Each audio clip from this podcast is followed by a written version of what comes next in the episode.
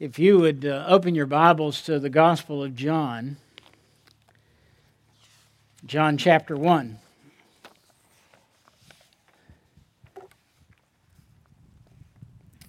Um, this is a classic, amazing passage. It's the prologue to the whole Gospel of John. And I want you to think about what I'm about to say here. Um, unless you were alive in 1918, um, you probably have not experienced a Christmas season like 2020 Christmas, yet a pandemic. And so it's not unusual, not unusual at all that we would say something like this, and I want you to fill in the blank. Why do I feel so? And fill in the blank. You know, it's anxiety, it's fear, sadness, depression. Maybe you're fine. And if you say, oh, I feel so fine, then why? So, why do I feel so? And we follow that with, I don't know why. I just I just don't know why I'm feeling the way I do. Well, I want to dig deep into this text. And as I read it, and as we look at it, there are two words that totally stand out in the first 14 verses of John 1 and it's the word, word, and it's the word light. Word and light. So let's look at John 1, reading at verse 1 through 14. In the beginning was the Word, and the Word was with God, and the Word was God. He was in the beginning with God. All things were made through him, and without him was not anything made that was made. In him was life, and the life was the light of men. The light shines in the darkness, and the darkness has not overcome it. Now there was a man sent from God whose name was John. He came as a witness to bear witness about the light, that all might believe through him. He was not the light, but he came to bear witness about the light, the true light, which enlightens everyone, was coming into the world. He was in the world, and the world was made through him Yet the world did not know him. He came to his own, and his own people did not receive him. But to all who did receive him, who believed in his name, he gave the right to become children of God, who were born not of blood, nor of the will of the flesh, nor of the will of man, but of God. And the Word became flesh and dwelt among us, and we have seen his glory glory as of the only Son from the Father, full of grace and truth. Let's pray and ask God's help as we look at this passage. Father, you know our hearts. You know how we filled in the blank. Why do I feel so? And we pray that this text will give us understanding of ourselves as we come to know Jesus in such amazing ways as it's given to us in your word. So we pray that you bless the preaching of your word. We pray the Holy Spirit will do something with us. We pray the Holy Spirit will grab our hearts and apply this word. And we do pray in the name of Jesus. Amen. Sinclair Ferguson um, talks about Advent and the four Sundays of Advent. And in his preaching and in his teaching over the years and his writing, he uses four words to, um, to describe the four Sundays. The first word he uses is expectation. O come, O come, Emmanuel. The second word he uses is incarnation, which we'll be looking at today. Uh, Hark the herald angels sing. Hail the incarnate deity. Expectation, incarnation. Third word is celebration. Joy to the world. The Lord has come. The fourth word is adoration. O come, all ye faithful. Come, let us adore him. Expectation, incarnation, celebration, and adoration. Now, with incarnation, and that's part of where we're going to be this morning, the two words, and let's talk about them. The first is the word word, and the second is the word light. In this text, who is the Word?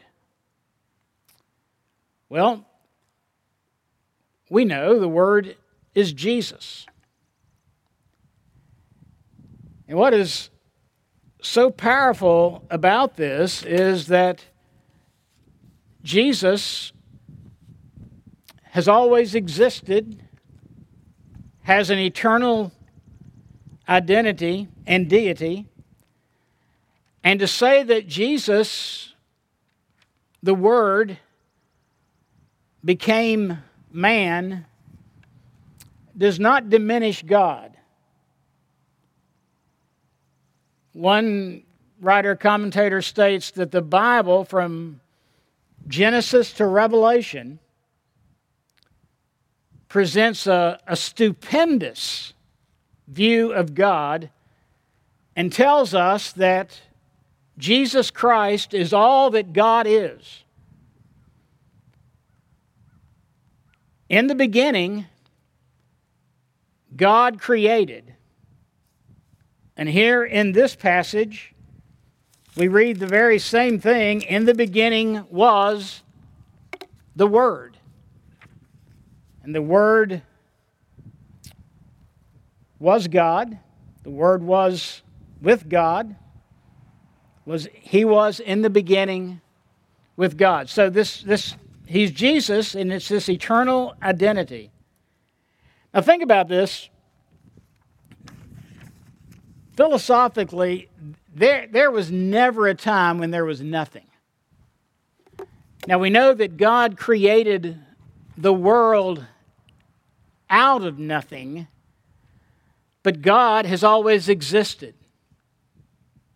God the Father, God the Son, and God the Holy Spirit.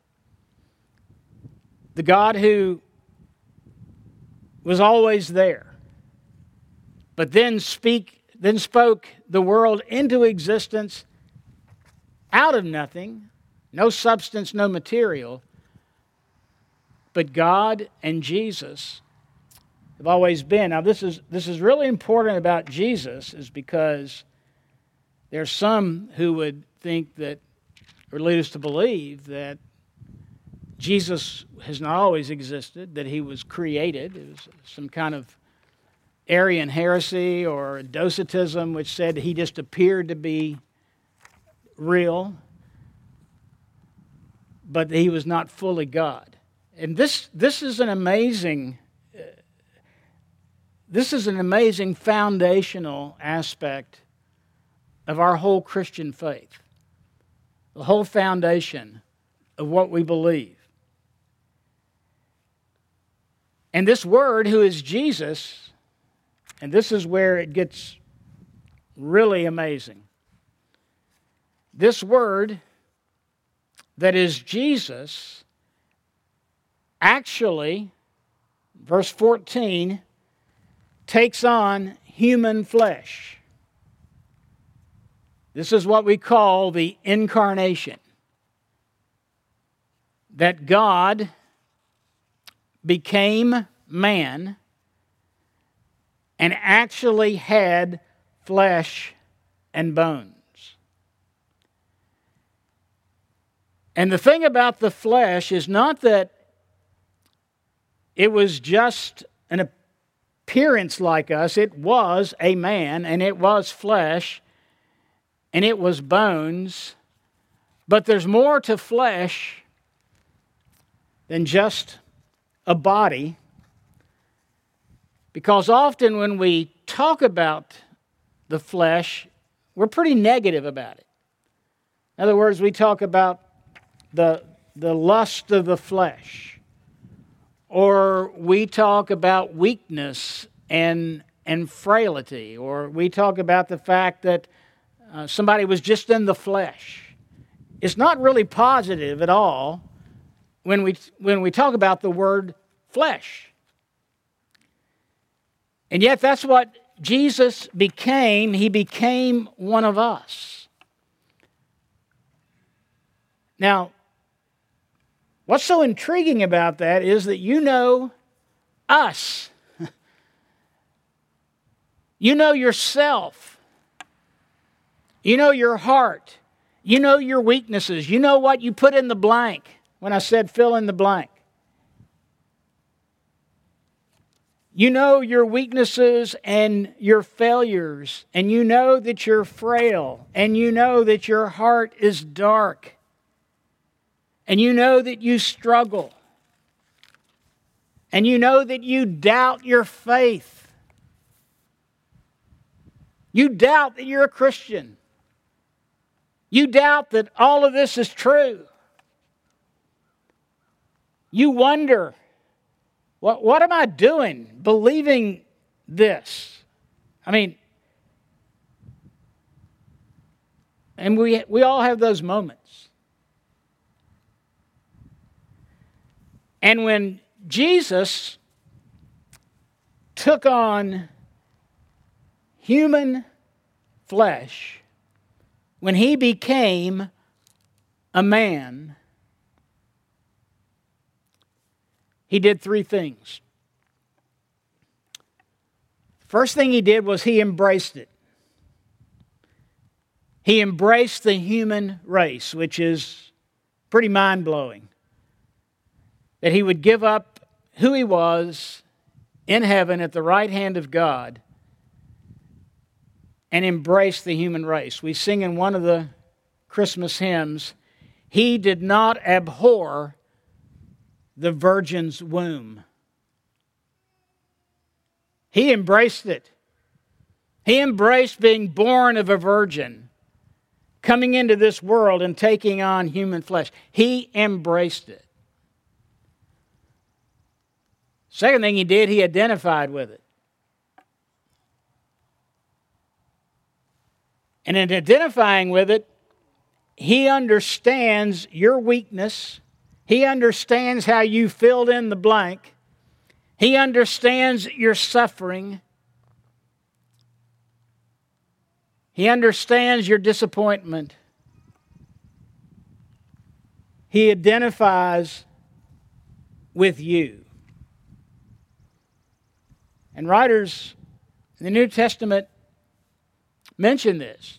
We know that we have a high priest who is very sympathetic to us.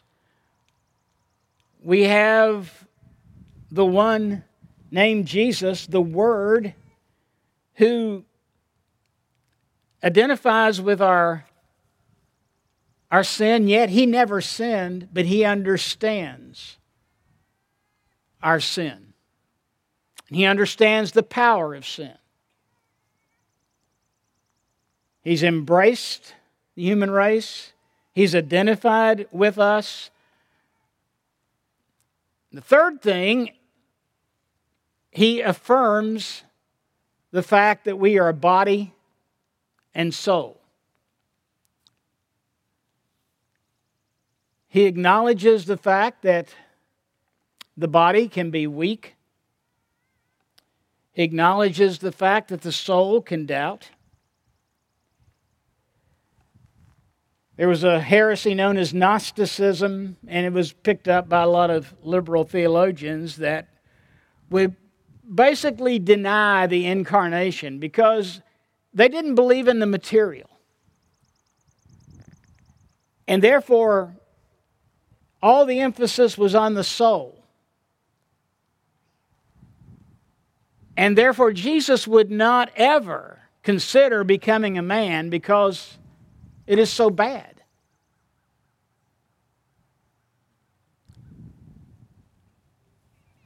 And that's why Jesus cared so much about the weak and the poor, the hungry, those who are in prison, those whose bodies were failing them, those whose bodies were and souls active in sin. No one showed compassion like the Lord Jesus in that human flesh. Dorothy Sayers comments on the fact that you can call the incarnation amazing, you can call it stupendous, you can have doubts about it, but she says one thing it's not dull as you think about it. Think about God becoming man. It's not dull. She said, if you think the incarnation is dull, what in heaven's name is going to be exciting to you? I don't know if you still have, have grasped it. That the Word is Jesus, and He became a man.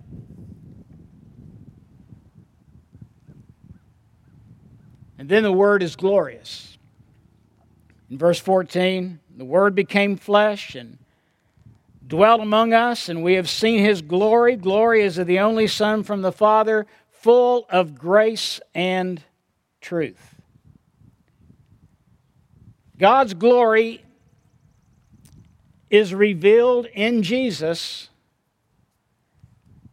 as the Shekinah glory was revealed in the tabernacle. You remember the tabernacle, the gathering place, the Old Testament. And there the glory of God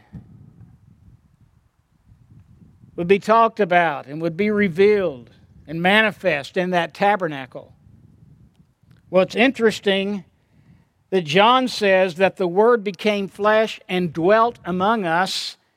And you look at the raw, uh, literal translation of that word, it was that he tabernacled among us. He pitched his tent among us, just like the tabernacle. He put up a tabernacle, and that tabernacle is with us.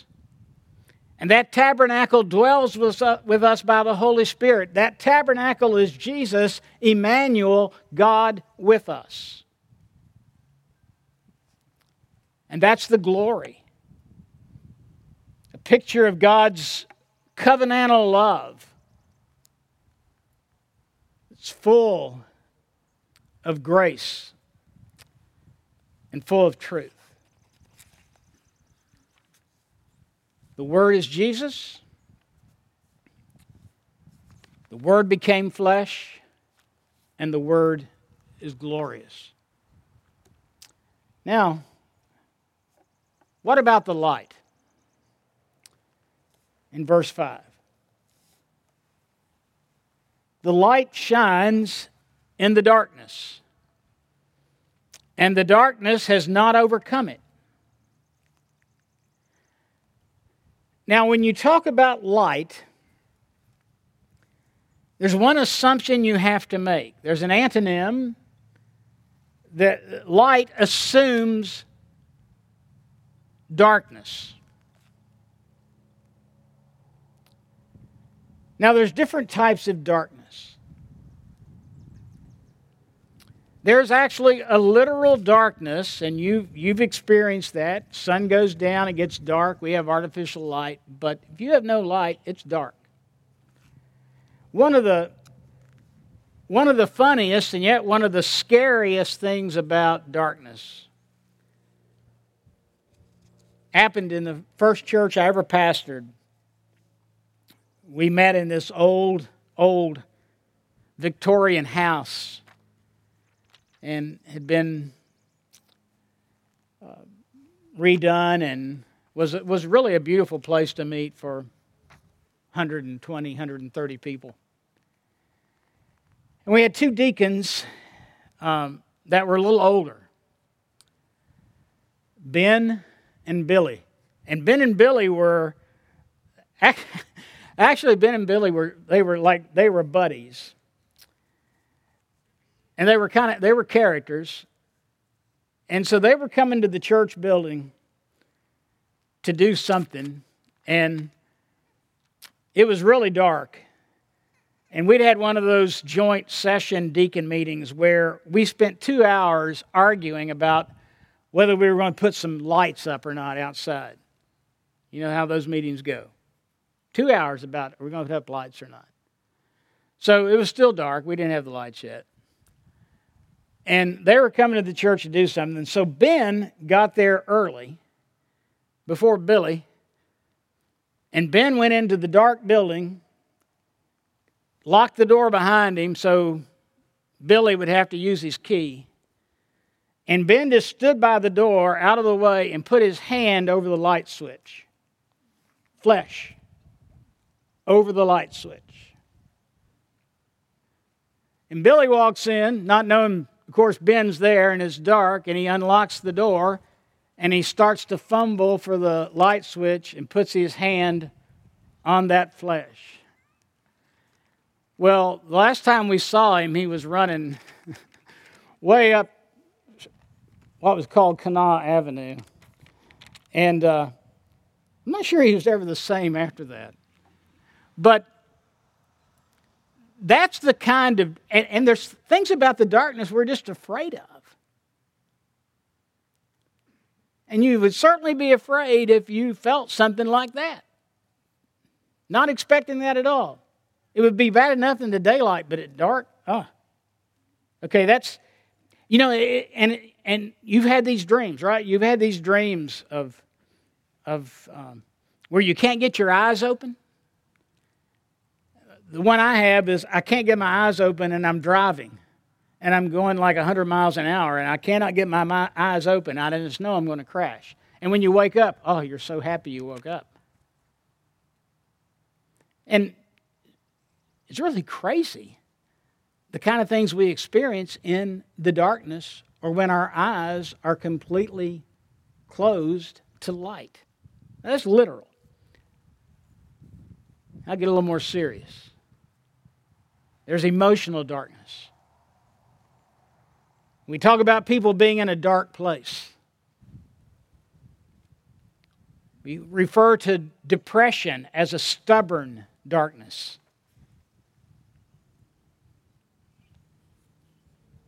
It's hurtful, it's scary. We can't find the light, can't seem to get out. So it's literal, emotional, and then there's a spiritual darkness. Spiritual darkness is that we're blind to our own condition. We are lost and we don't know it. It's like being lost at night, lost in the darkness, cannot find your way, you can't get a reference point. And it's blind spot right here. That's why people do the craziest things. We ask questions, well, well why did you do that? Or what were they thinking? And it, it's this blind spot spiritual darkness, blind to our own condition, lost. The literal, emotional, spiritual. Then there's a fourth darkness. It's a it's an evil darkness. It's like being given over to the devil. It's the display of our wicked hearts. It's the bad, evil things that people do to other people. Nothing but evil.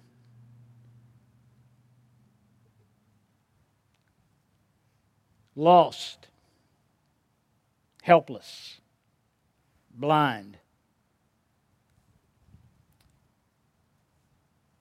There's an author that some of you probably heard of, a woman named Trish Warren, wrote The Liturgy of the Ordinary. She had an article last year in the New York Times as an op ed. And the title of the article was Want to get in the Christmas spirit? Face the darkness. So the title kind of grabs you. You want to get in the Christmas spirit? Well, then you got to face the darkness. And she writes For Christians, Christmas is a celebration of Jesus' birth. That light has come into the darkness. And as the Gospel of John says, the darkness could not overcome it. But Advent bids us first to pause and look with complete honesty at that darkness. Now, do you, re- do you really understand the darkness of your heart? She says, We dwell in a world still racked with conflict, violence, suffering, darkness. And Advent holds space for our grief. And it reminds us that all of us, in one way or another, are not only wounded by the evil in the world, but we're also wielders of it participants, contributing our own moments of unkindness and impatience and selfishness. Not only are we wounded by evil in the world, but we participate in it. Have you faced your darkness? She says American culture insists that we run at a breathless pace from sugar laced celebration to celebration. Three months of Thanksgiving, Christmas, then the Super Bowl, Mardi Gras, Valentine's Day, Cinco de Mayo, Fourth of July, and on and on. We suffer from a collective consumerist mania that demands that we remain optimistic and shiny and happy and having fun, fun, fun. And she says, though, that life is not a Disney cruise.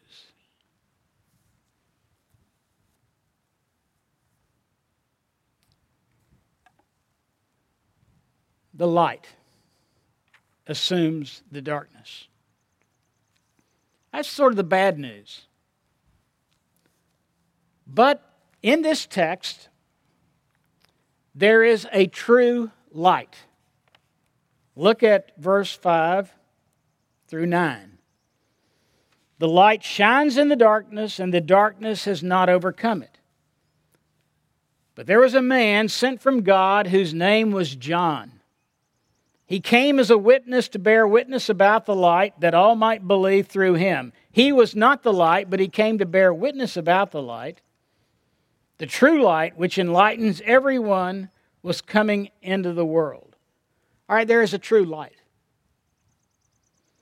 And darkness does not overpower this light. This is one of the most encouraging things we, we pull out of this passage about light is that darkness cannot overcome it. Darkness d- does not overpower it. There is no such thing as a flash dark. You don't have a little device and you hit the switch and all at once everything goes dark. You can turn out some lights, but it never overpowers light. The darkness can't do it because there's a true light. Now, the witnesses are not the light. We testify of the light. John the Baptist here in this text testified of the light, but the light is exclusive. Jesus is this light. Jesus is the Word, Jesus is the light. You know, we, we've heard these sayings. We talk about, well, it's like somebody turned the lights on. You know, it's like you saw, I saw their face, and it was like for the first time the lights came on. Or spiritually, people used to say for years something to this effect um, uh, He saw the light. I'm glad he saw the light. I'm glad she saw the light. Well, Jesus says, John 8, he says, I am the light of the world. And whoever follows me will not walk in darkness, but will have the light of life.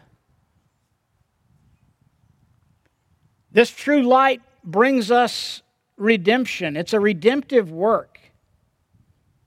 It's how we get it. Verse 11 he came to his own, and his own people did not receive him. But to all who did receive him, who believed in his name, he gave them the right to become the children of God, who were born not of blood, nor the will of the flesh, nor the will of man, but of God. This redemptive work is outside of us. The gospel is outside of you, it is not in you. We don't believe in the enlightenment of ourselves to where we can change just as we think or reason. The gospel is outside of us. And we are born of God. What he's saying here. And it's not the work of man or your will, but it's the work of a sovereign God who takes out that heart of stone and gives you a heart of flesh. Paul says in Colossians 1 that he delivered us from the domain of darkness. That's your world. It's my world. The domain of darkness. He delivered us from the domain of darkness and transferred us to the kingdom of his beloved Son. It's the work of God. It's that redemptive work because he is the light. And Jesus is the light. He's the true source of the light because in verse 10, He made it. Jesus made the light. He was in the world, and the world was made through Him. In the beginning was the Word, and the Word was with God, and the Word was God. And here the scripture tells us, and in other places, that Jesus is the Creator. He understands light because he made it, created it.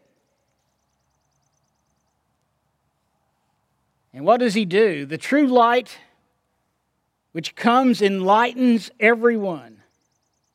It's coming into the world. The true light, which enlightens everyone coming into the world. Verse 9 the word enlights or enlighten is a word that we get our word photo from, or photograph. And you can see it. Jesus is the photograph of God. Jesus is the picture of God. In John 14, Jesus is with his disciples, and Philip comes to him and says, show, show us the Father. And Jesus, guys, I have been with you for a long time.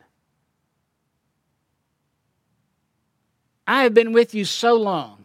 And he says, If you have seen me, you have seen the Father. That's why this is not dull. The Word is Jesus, the light is Jesus. He is the picture of our Heavenly Father.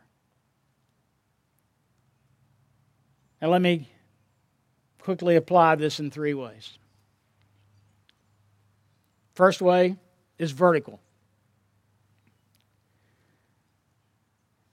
This passage says to you and says to me, Look what God has done to get us to know Him. Now, think about that. Look what God has done in Jesus becoming man. Look what God has done to get us to know Him. And He's given us this new heart, this new status, and this new life.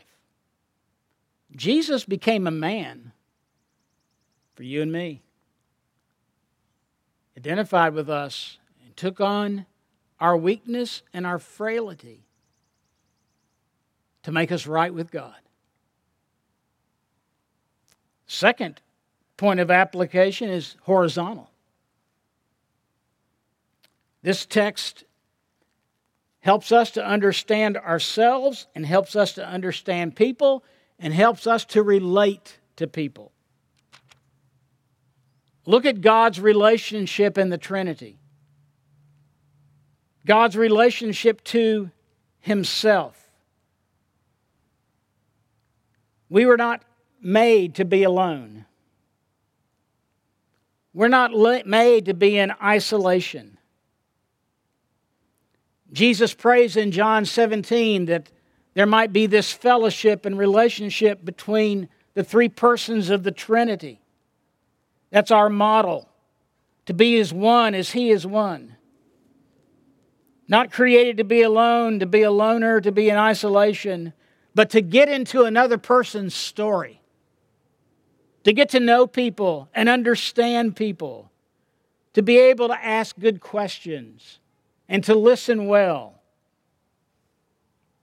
I would recommend David Powlison's little article on X ray questions, a whole guide of the kind of questions we ask one another as we get to know people and love people and understand people and understand ourselves.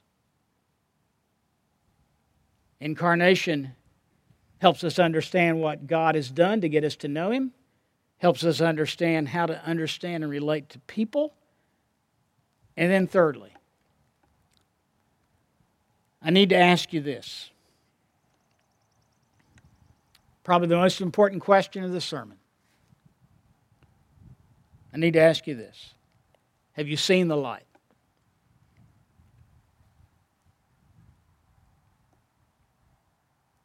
Have you seen the light? Do you call God Father? Because that's what begins to happen when you realize you've seen the light.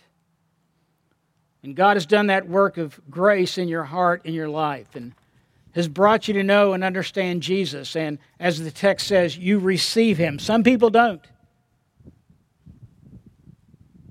But to all who did receive him, who believed in his name, he gave them right to become the children of God. And so that just assumes, being a child of God, that we have a father. Now, I know this is sensitive. Because I know sometimes our earthly fathers are not all that we wanted. There are probably people here this morning that have struggled with that. I was blessed to have a father that uh, the last words he said to me as he was dying was, Son, I love you. Not everyone has had that experience. I know that. I talk to people about that all the time.